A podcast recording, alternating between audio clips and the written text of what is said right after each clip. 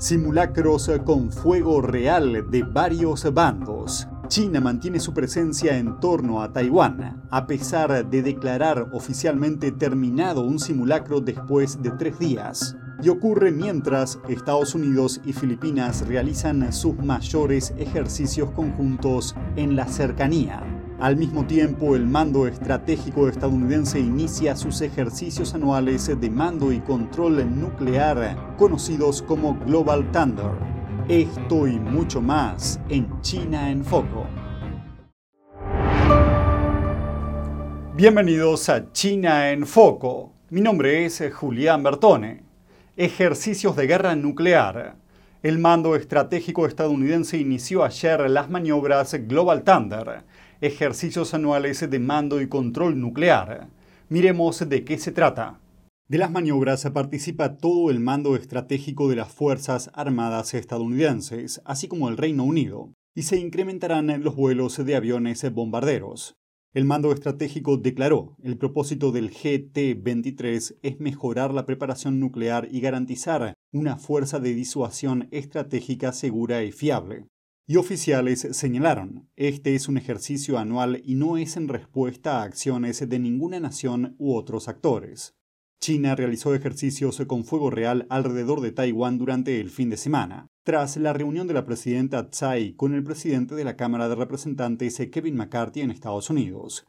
El capitán James Funnell, exdirector de inteligencia de la Flota del Pacífico de la Marina estadounidense, nos explicó la importancia de estos ejercicios. En cuanto a qué involucra todo esto, no parece que vayan a disparar misiles nucleares. Entonces, ¿para qué se están preparando? Uh, se trata principalmente de probar tres tipos de armas. Están las armas nucleares lanzadas desde el aire, los hilos de misiles balísticos intercontinentales, y luego están nuestros submarinos de misiles balísticos con misiles balísticos de lanzamiento sumergido. La realización de estos ejercicios garantiza nuestro mando y control sobre esas fuerzas y asegura a la autoridad de mando nacional, el presidente y el secretario o jefe del Estado Mayor Conjunto de la Secretaría de Defensa que podemos actuar cuando sea necesario.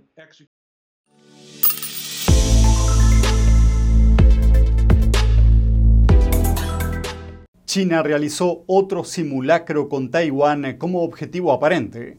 Beijing dijo que sus tropas ya habían terminado sus maniobras de guerra el lunes, pero el martes continuó enviando aviones de combate a la isla. Patrullas de preparación para el combate, así es como el Partido Comunista Chino o PSC está llamando a sus ejercicios militares alrededor de Taiwán. El Ministerio de Defensa de Taiwán dice que más de 90 aviones militares del PSC volaron alrededor de la isla en misiones el lunes y que avistaron nueve barcos chinos y 26 aviones, incluidos casas de combate, realizando patrullas en las cercanías a última hora de la mañana del martes. Un buque militar chino realizó un ejercicio con fuego real cerca del estrecho de Taiwán, lo que pasó cerca de la isla de Pingtan, el punto más cercano de China a Taiwán. El régimen chino comenzó los ejercicios el sábado, después de que la presidenta taiwanesa Tsai Ing-wen regresara de Estados Unidos. Durante su viaje, Tsai se reunió con representantes estadounidenses, entre ellos el presidente de la Cámara de Representantes, Kevin McCarthy. La reunión enfureció al régimen chino. Advirtió que tomaría medidas y contramedidas decididas si se producía el encuentro. El PSC simuló ataques de precisión y bloqueos durante sus ejercicios. La presidenta Tsai criticó a Beijing por su respuesta. China aprovechó esto para lanzar ejercicios militares, causando inestabilidad en Taiwán y en la región. No es una actitud responsable para un país importante de la región. El ministro de Defensa japonés denunció el martes los simulacros en torno a Taiwán. Los calificó como un entrenamiento intimidatorio para hacerse con el control marítimo y aéreo en torno a la isla. Mientras tanto, Estados Unidos y Filipinas iniciaron este martes sus mayores ejercicios de combate en décadas, que incluyen fuego real y el hundimiento de un buque en aguas del Mar del Sur de China y el estrecho de Taiwán, con un ataque aéreo coordinado y bombarderos de artillería. Es probable que esto también enfurezca al PSC, que ya advirtió contra la intensificación del despliegue militar estadounidense en la región. James Funnell, exdirector de inteligencia retirado de la Flota del Pacífico de Estados Unidos, habló sobre otro punto. Aunque China está difundiendo propaganda de que la fuerza del PSC está aumentando, mientras que la de Estados Unidos está disminuyendo, un socio clave de Estados Unidos en la región no cambió de bando. Al menos en lo que respecta a Filipinas, reconoce que su situación de seguridad se ve beneficiada por la relación que mantiene con Estados Unidos. Además de las actividades de China, Estados Unidos y Filipinas realizan ejercicios conjuntos anuales, llamados Balikatan o hombro con hombro, y parte de esos ejercicios tienen lugar cerca de Taiwán, algo que Fanel califica como una señal para Beijing. Puede existir la posibilidad real, muy real, de que las fuerzas estadounidenses en un momento de hostilidad puedan verse amenazadas en Filipinas y podrían activarse desde Filipinas. En cuanto a las armas, alrededor de 25 productores de armas de Estados Unidos planean visitar Taiwán en mayo. Están dispuestos a discutir la producción conjunta de drones y municiones con la isla. El grupo estará encabezado por un comandante retirado de las fuerzas del Cuerpo de Marines de Estados Unidos en el Pacífico. Así lo declaró el presidente del Consejo Empresarial Estados Unidos-Taiwán, Rupert Hammond Chambers, al diario japonés Nikkei.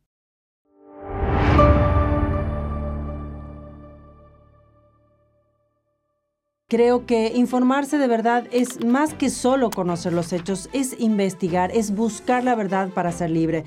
¿Quieres saber más? ¿Quieres llegar a la fuente? Venga con nosotros al Descubierto, un programa donde no solo compartimos las noticias, sino que también vemos los hechos desde diferentes ángulos y de manera imparcial. Suscríbase gratuitamente a nuestro canal Al Descubierto y usted podrá tomar una decisión informada.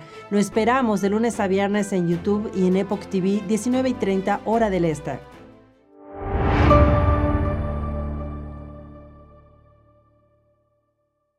Más allá de las armas, otros factores también resultan vitales en caso de guerra caliente. Uno de ellos es la comunicación y la infraestructura que la sustenta.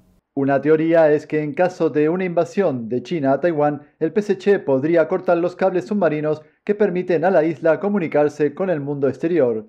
En ese caso, ¿qué tal llevar el sistema de satélites Starlink de Elon Musk a Taiwán como respaldo? Esa es la idea que dos legisladores estadounidenses propusieron el sábado.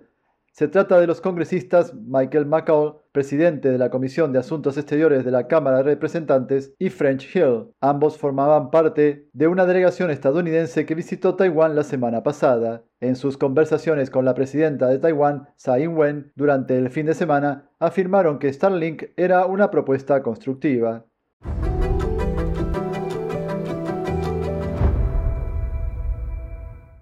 Volviendo a las maniobras de China en torno a Taiwán, ¿cómo reaccionan los habitantes de ambos países? Estos, por ejemplo, son algunos comentarios de ciudadanos de Shanghai. Creo que las maniobras militares de tres días pueden no ser lo suficientemente fuertes. Podemos seguir demostrando las capacidades de China incluso en circunstancias normales. Eso es lo que pienso. Después de todo, somos compatriotas, ¿no? No podemos ser demasiado despiadados, tenemos que mostrar actitud. Mientras no nos lleve hasta cierto punto, creo que los ejercicios militares deberían ser suficientes por ahora. Por otra parte, residentes de Taipei manifestaron el martes que los juegos de guerra de China no les afectan en absoluto. Creo que en los lugares donde domina un solo partido, lo primero que se sacrifica son los derechos de un determinado grupo de personas. Creo que al menos ahora en Taiwán se nos protege en cierta medida. También creo que esto es lo que más vale la pena valorar en Taiwán, un país comparativamente libre y democrático en comparación con China. La vida en Taiwán continúa con normalidad a pesar de las tensiones regionales. Los vuelos civiles de pasajeros que operan cerca de la isla e incluso sobre el estrecho de Taiwán también continúan sin interrupción. Anuncios en periódicos locales de Estados Unidos fueron hechos para parecerse a noticias, pero presumen de China como destino turístico o pintan una imagen positiva del líder chino Xi Jinping, como esta nota publicada en USA Today, diciendo que la visita de Xi a una universidad estadounidense dejó una marca indeleble en los estudiantes. Veamos más detalles sobre este tema. Estas notas, parecidas a artículos de noticias, son en realidad anuncios pagados por el principal medio de propaganda de Beijing, el periódico China Daily. La inserción de estos anuncios en publicaciones estadounidenses es una de las herramientas que utiliza China para influir en la política y la opinión de Estados Unidos y los medios que los imprimen son algunos de los más influyentes del país, como Foreign Policy, Time Magazine y Los Angeles Times. Desde 2016, China gastó más de 300 millones de dólares para influir en la opinión pública estadounidense, más que ningún otro país. Esto según Open Secrets, una organización sin ánimo de lucro con sede en Washington, D.C., que rastrea datos de grupos de presión. China Daily es uno de los principales agentes del régimen chino que llevan a cabo esta tarea en Estados Unidos, gastando más de 8 millones de dólares en 2022. Pero ¿a dónde fue a parar ese dinero? Miremos un desglose de algunos de los gastos publicitarios de la empresa del año pasado. El pasado mes de marzo, el medio chino pagó a Foreign Policy más de 30 mil dólares por anuncios y otros 30 mil en abril y junio. En el caso de la revista Time, esa cifra se eleva a unos 100 mil dólares al mes de febrero a mayo. En cuanto a USA Today, una suma constante de más de 50 mil dólares pagados en enero, abril y junio. Para Los Angeles Times, la cantidad alcanza las decenas de miles de enero a junio. El Partido Comunista Chino también puso anuncios en algunos periódicos regionales, como el Houston Chronicle, el diario más importante de Houston, Texas, en la zona de Nueva Inglaterra, en el Boston Globe, y en la costa oeste, en el Seattle Times.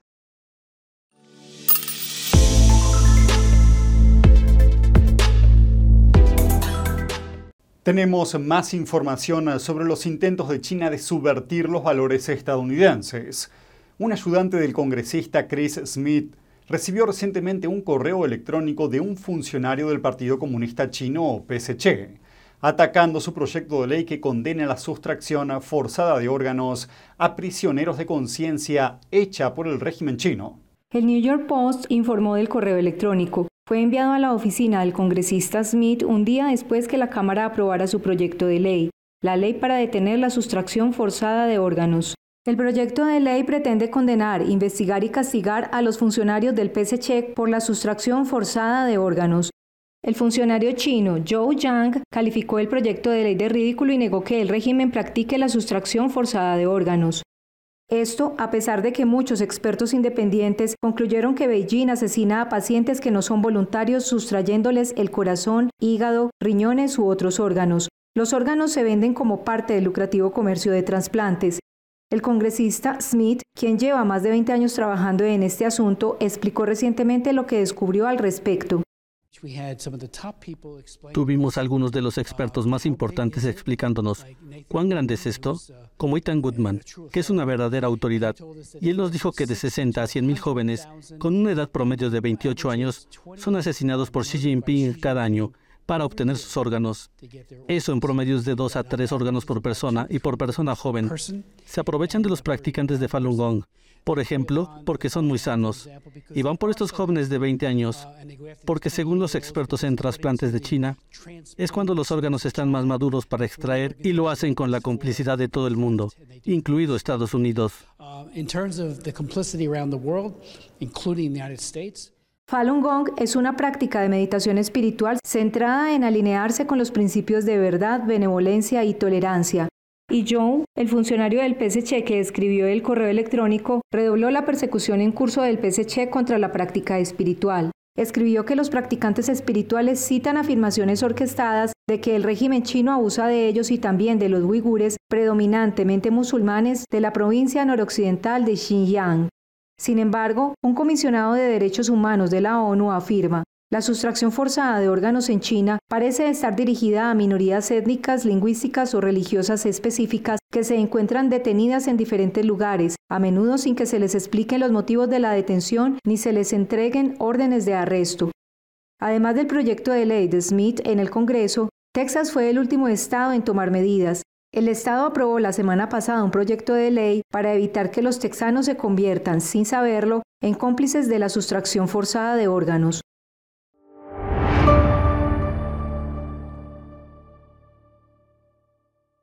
Saludos desde En Primera Plana, de NTD, el lugar donde buscamos respuesta a tus preguntas, donde tocamos los temas que importan, que impactan nuestras vidas, y no solo vamos a tocar la superficie. Nuestra misión es que tú entiendas profundamente lo que está ocurriendo en nuestras comunidades. Estamos aquí para que no te pierdas lo importante. Míranos en YouTube y en Epoch TV de The Epoch Times en español de lunes a sábado a las diez y media de la noche, hora del este. Te esperamos. Hasta pronto.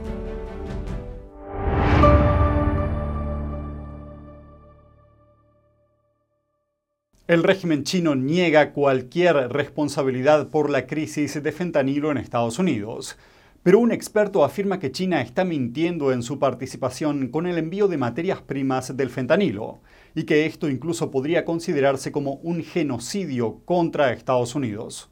Estados Unidos ha venido acusando a Beijing de exportar los precursores químicos usados para fabricar el fentanilo en otros países. El Partido Comunista Chino, por su parte, tan solo negó que hubiera tráfico ilegal de fentanilo entre China y México. Sin embargo, Anders Korr, editor del Journal of Political Risk, dijo a NTD que China está mintiendo. El Partido Comunista Chino tiene una vigilancia tan amplia en China y en todo el mundo que por supuesto saben exactamente lo que sucede en términos del envío de precursores ilegales de fentanilo a México, incluso a través de rutas de contrabando como entregas enviadas en alta mar en términos de paquetes flotantes que luego son recogidos por los cárteles. Así que esencialmente están mintiendo sobre no saber o no ser capaz de ayudar a lo que está sucediendo. Kaur dijo que China está en una lucha hegemónica mundial contra Estados Unidos. Explicó que el plan de Beijing es intentar debilitar a Estados Unidos y una de las formas es subvencionando precursores ilegales de fentanilo desde China que luego se produce por los cárteles en México y se envía a Estados Unidos.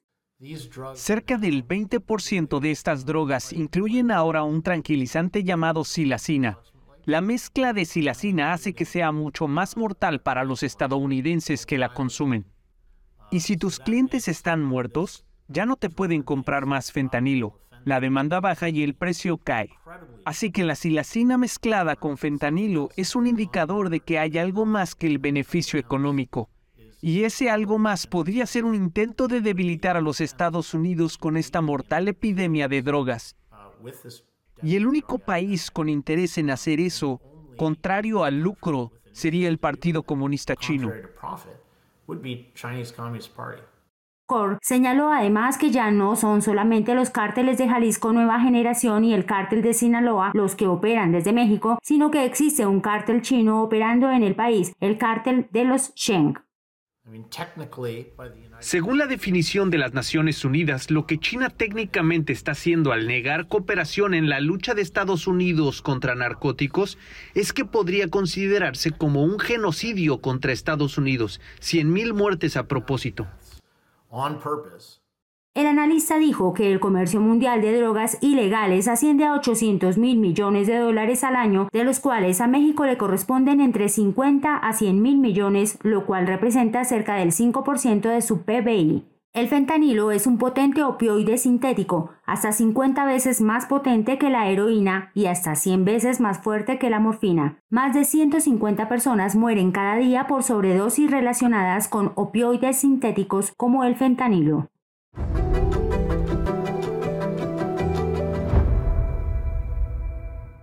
En Washington, Estados Unidos mantiene conversaciones con China. Los funcionarios dicen que están tratando de organizar posibles visitas a Beijing de la secretaria del Tesoro Janet Yellen y la secretaria de Comercio Gina Raimondo. Este fue el comunicado de la Casa Blanca. Kirby añadió que los funcionarios también están trabajando para que el secretario de Estado Anthony Blinken planee un viaje a China. Este canceló una visita al país a principios de año tras el incidente del globo espía chino. La aeronave sobrevoló Estados Unidos, sospechosa de vigilar bases militares a su paso, pero el PSC sostiene que solo recogía datos meteorológicos. And have been able to maintain lines of communication between our two countries even throughout all these tensions. Señaló además que a Estados Unidos le gustaría que la relación bilateral mejore. Y eso es todo por hoy en China en Foco. Gracias por acompañarnos y nos vemos mañana.